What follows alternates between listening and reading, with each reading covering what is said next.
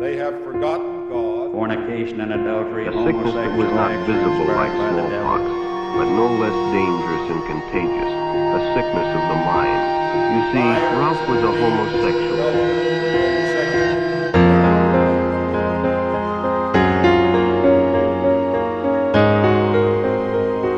Throughout my childhood, I was raised Mormon. I remember that it was my mom, not my dad, that really encouraged me to practice the religion. She taught me how to pray, she taught me all of the teachings. She always seemed to me a strong example of what Mormon women strive to be.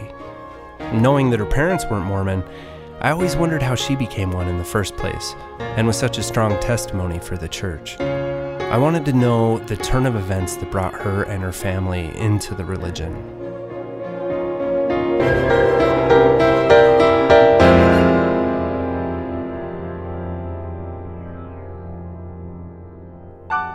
Story of Sandra Marie, Episode 2 Car Hop in California.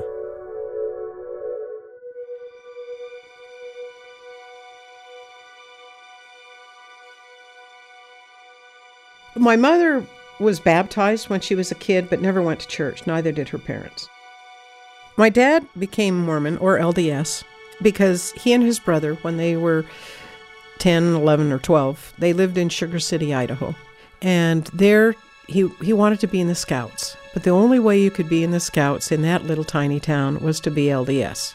So they were a family of Catholics, but inactive Catholics. But he and his older brother joined the church so they could go through scouting. And as soon as he got through scouting, he didn't want anything to do with the church. And he never went back to church after that. And he started smoking cigarettes at age 13. And uh, my dad smoked about two to three packs a, a day from 13 till he was in his 50s. And that he had a heart attack, and that's when he had to stop smoking. But that was one of my favorite memories about my father is every now and then he'd try to stop smoking. And when he tried to stop smoking, he would go to a pipe. And he'd smoke this pipe with this really sweet cherry smell. And I loved the smell of that pipe. And um, he'd do that for a couple weeks and then he was back on the cigarettes. He could never stop. Uh, it was called Mutual back then. And I was around, when you turn 12, you go in. Back then it was Mutual. I think now they call it Young Men and Young Women. And uh, I don't know if they do it now because I'm totally out of it, but I was very, very good at sports because I was a tomboy, and that's what I did. I play, I shot hoops and everything uh, whenever I could, and uh, so they played girls basketball team, a volleyball team, and softball. And I wanted to be on those teams, and I was invited to come on those teams because, consequently, we won a lot because I was very good at it.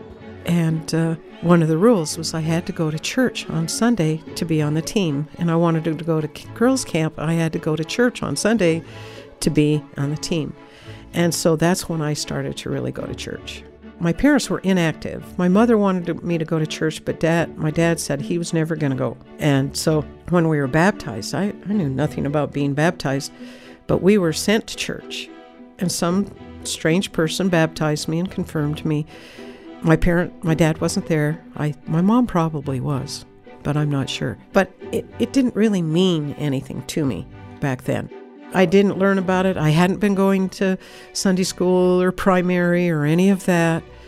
But at 12, they came after me. You know, they wanted to activate the inactive kids. And I still hadn't had a friend. I wasn't didn't have a friend. And so it was very easy. All of a sudden, these girls would invite me to church. And I thought it was because they were wanting me to be their friend. But they would invite me to church and I'd go to church.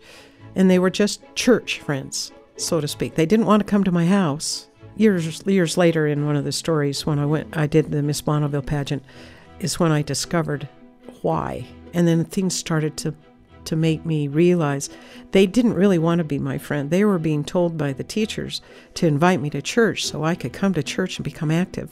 But my father smoked in the home. I smelled like cigarette smoke, but I didn't know it because that was my reality. I, I had no idea I smelled like cigarette smoke.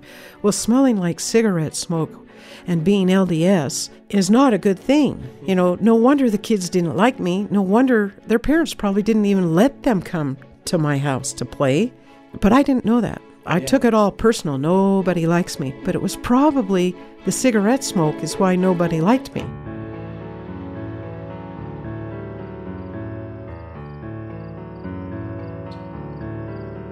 I was also 12, and it was my first year of going to girls' camp. And when you went to girls' camp, they told you to um, bring the big 10 gallon kind of cans. And all the other LDS girls brought these 10 gallon cans of peas or corn, you know, and you could see it on the package. Well, my parents drank coffee, and the only can I had was a Hills Brothers coffee can. It's a big 10 gallon one. And you have to bring it with the the lid off and you turn it over and you build a little fire underneath and that's how you cook and then you also carry your water with it. And so the one night it, uh, we were all putting our cans on the fire and stuff like that and uh, this male leader they always have to have the priesthood. The, you have girl women leaders for the women who you actually do all your things with but there's always priesthood in the camp to make you know you have to have priesthood protecting the women whatever but he came over and he saw that Hills Brothers coffee can and he goes, Who brought that can here? You know, and I said, I did. So why would you bring such a disgusting can to, to, to this activity? And I said, Well, we were told to bring a can to carry water. I still was dumb with not thinking, answering him. And, and he goes, Drinking coffee is a sin in our church, and you shouldn't be bringing that. Don't, don't you ever bring another can like that to church again, to this activity again. And it really embarrassed me, but it also hurt me. You know, I thought, a can? I'm just a kid. My parents smoke, and dr- my mother didn't smoke. My dad smokes, and my they both drink coffee, and that's a sin. And so, you're getting angry at me. My mom wanted us to go to seminary, learn about church, because she wasn't taking us to church, but she wanted us to go to church.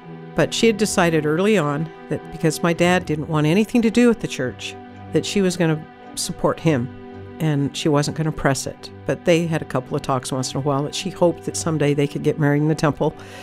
But that wasn't going to happen. And so she insisted that we go to seminary. And later on, she insisted that I go to BYU and not ISU. I wanted to go to ISU, they had a better theater program, but it was not a church school. When you're a uh, mother of daughters, you want them to have some good teaching there so they don't get pregnant or something, you know. I'm sure that was in her mind.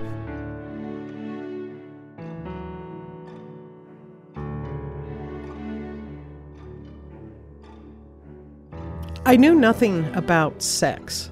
I mean, television back then was hardly anything, it was very censored anyway. But from the age of six, I knew I was attracted to girls. I liked girls. The guys were my friend. I wanted them to be my friends, not I didn't have a crush on some little boy or something like most little girls do. So I know at age 6, I knew that I was different.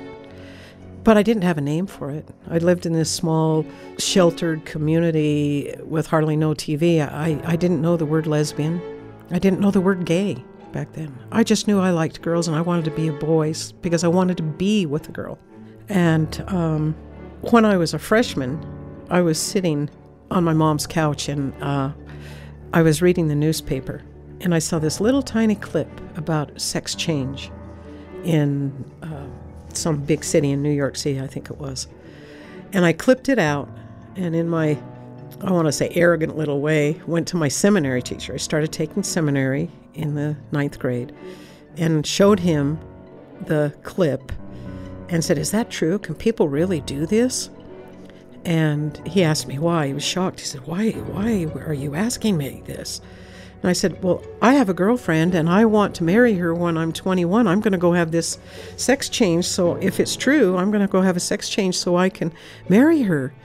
And that just freaked him out. He was just beside himself. And so that started a lot of weekly meetings with him. Every meeting, I had to go talk to him and see how he was doing, even though he wasn't my teacher, because every year you had a different teacher teach you a different subject about the gospel.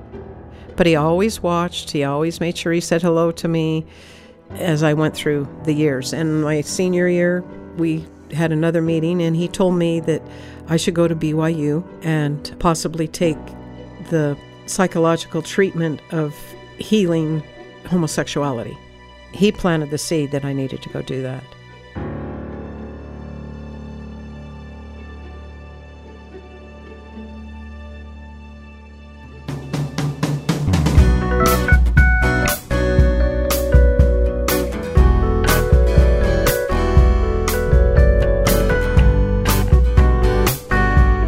It's the tail end of the 60s. Culture is on fire. Seems like there's a new music act every day. The Doors, Pink Floyd, Elvis Presley gets married. The first acid tests are being conducted. The country mourns the assassination of Martin Luther King Jr., and we land on the moon. Suburbs are sprouting up as quick as highways, and burger joints are all the craze. And although drive throughs are growing in popularity, car hops are still very common. Cute girls dropping your greasy meal right at your car window.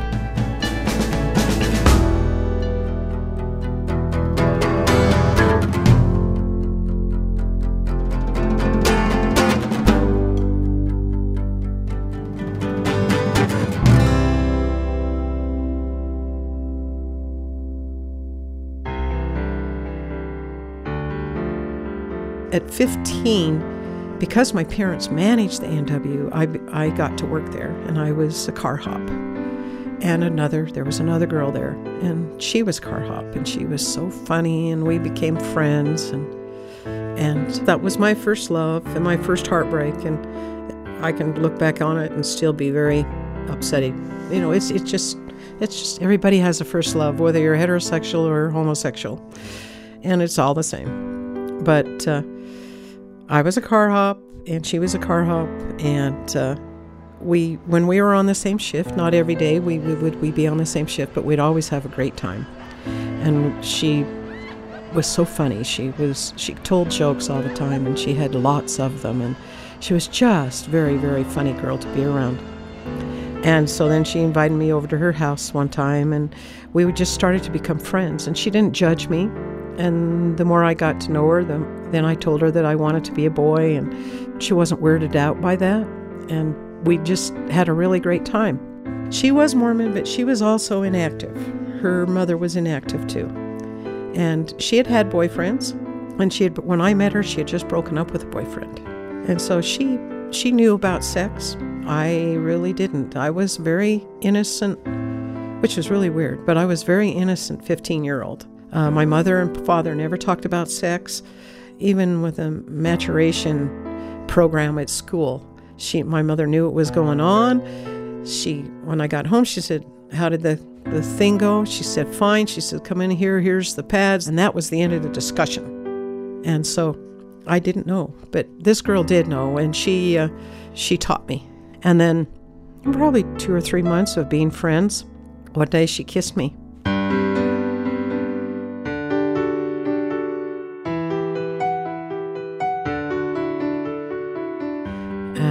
Uh, oh wow, you know this is wonderful.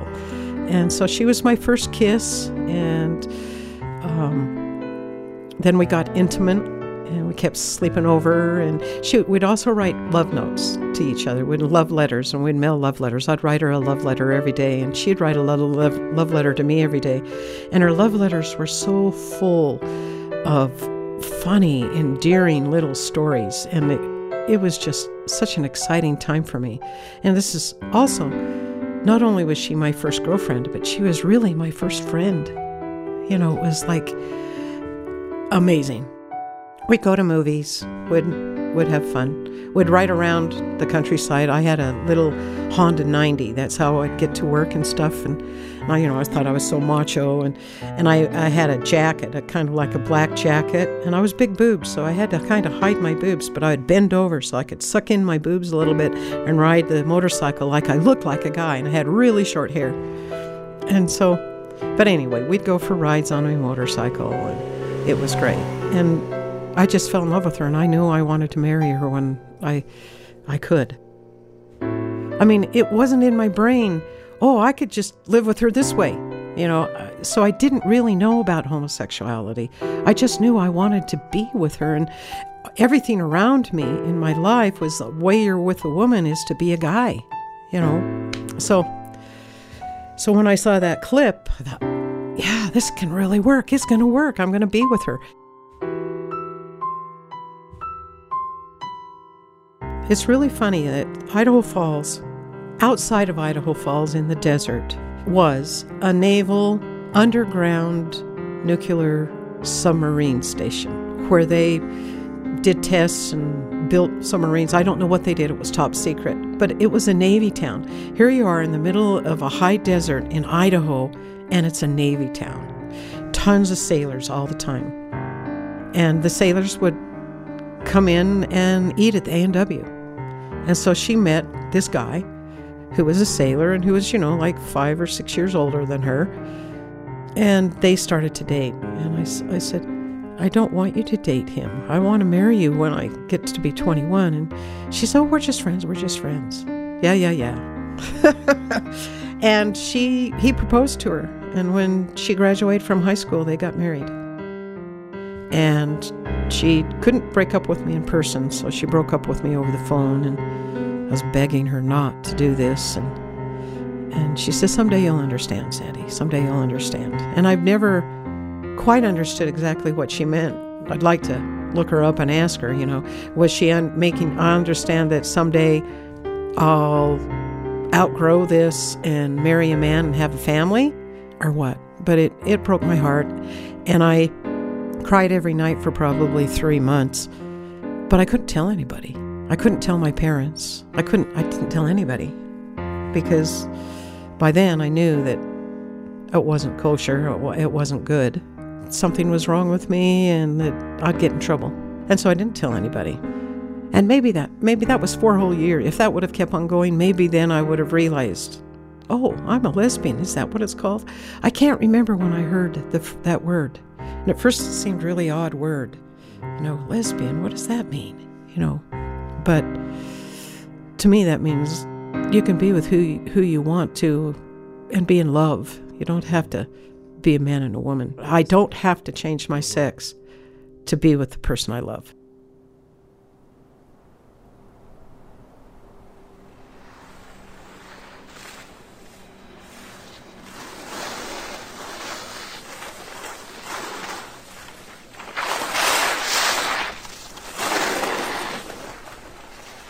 I used to go skiing. My grandpa was the caretaker of a little tiny ski hill, and because of that, I could have free skiing. And I would go up there, and my parents would visit my grandparents, and they'd be in the little house and look out over the ski hill so they could sort of keep an eye on me, but not really.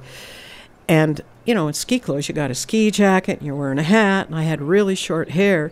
And this girl came up to me, and, and she was flirting with me.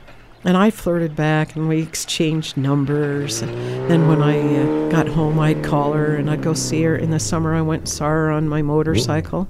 She thought I was a boy until one day, and I didn't know where this was going to go. I'm just being so stupid. I mean, someday she's going to know I'm not a boy. But I was kind of trying to date her, sort of. And then one day she decided to call me and I even went by Sandy. You know, I said some there are some guys that were named Sandy. I was my name, and they asked if Sandy was there, and my sister said, "No, she's gone." so the next time I went by her house, she goes, she told me what she did, and she says, "You're not a boy. Why are you doing this?" And I said, "Oh, I'm sorry. Never bother you again," and drove off. Well, that was kind of a funny story, but nothing ever happened of it. But I was definitely wanting to be a boy and be in relationships with women.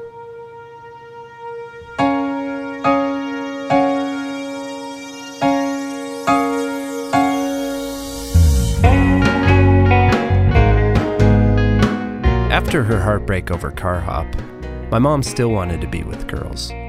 She continued to be involved with the church and would love going to girls' camp. It was at girls' camp that she met her second girlfriend. They called her California because that's where she was from. They would have a long lasting romance with many twists and turns.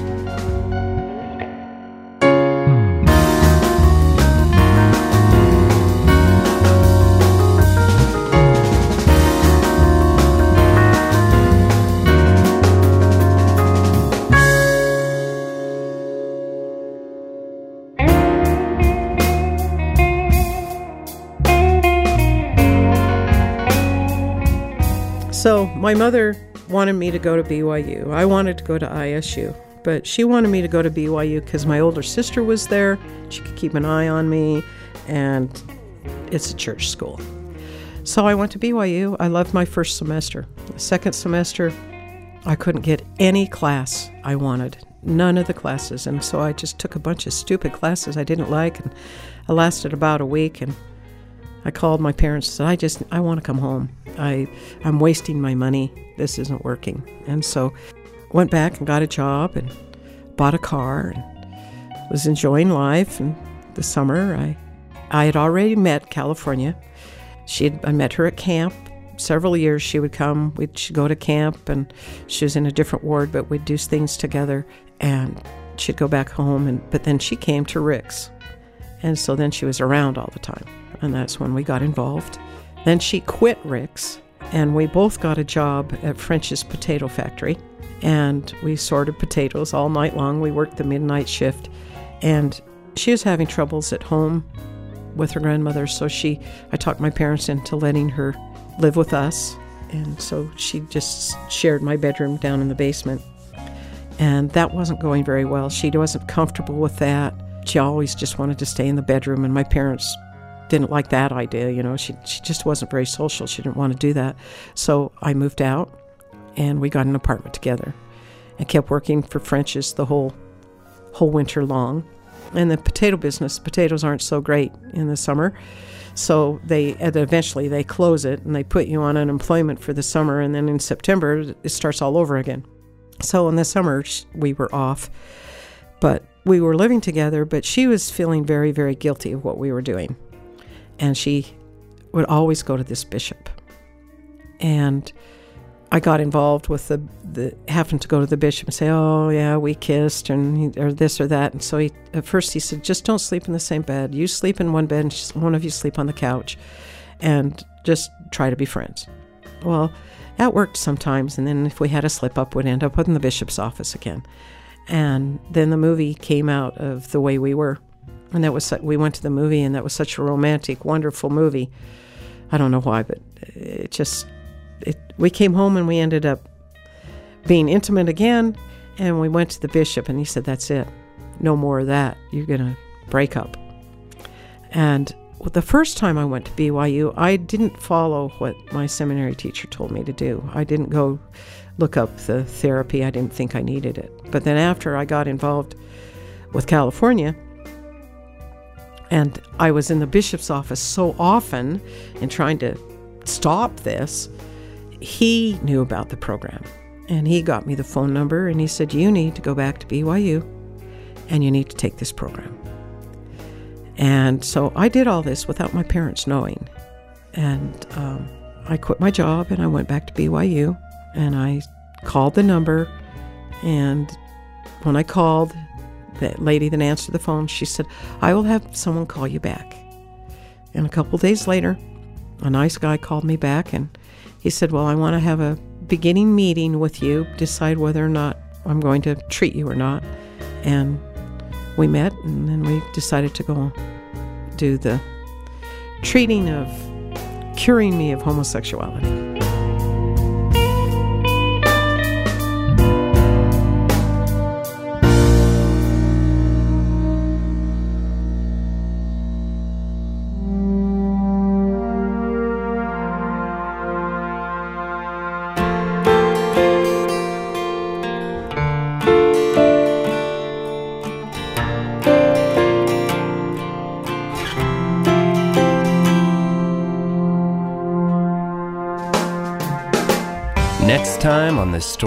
Sandra Marie.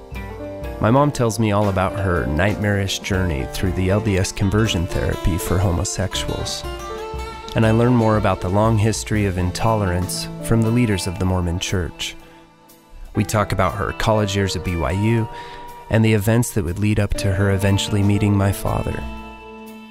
Tune in next week for episode 3.